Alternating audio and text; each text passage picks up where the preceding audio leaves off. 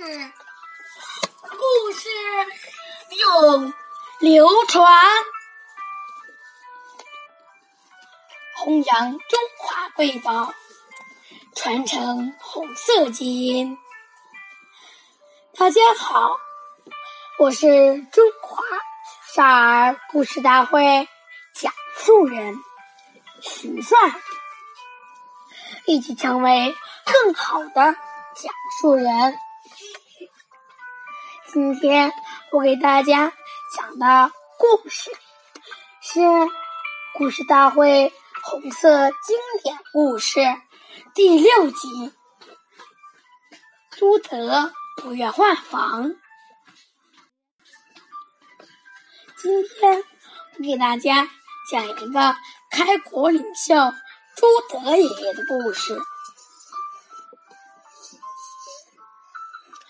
红军部队来到祁县南治水村，这时借住老乡家里，房东有四间房，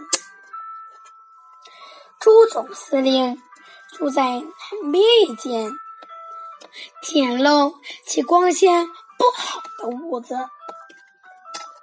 他在里面看文件。写材料或开个会什么的都不方便，警卫人员便想跟老乡换一间好的，可朱爷爷坚决不肯，说这间房子就很好，老乡家有老人小孩儿还有个媳妇要生孩子，住房也不宽裕。这间房的条件比当年过雪山草地时是在野外好多了。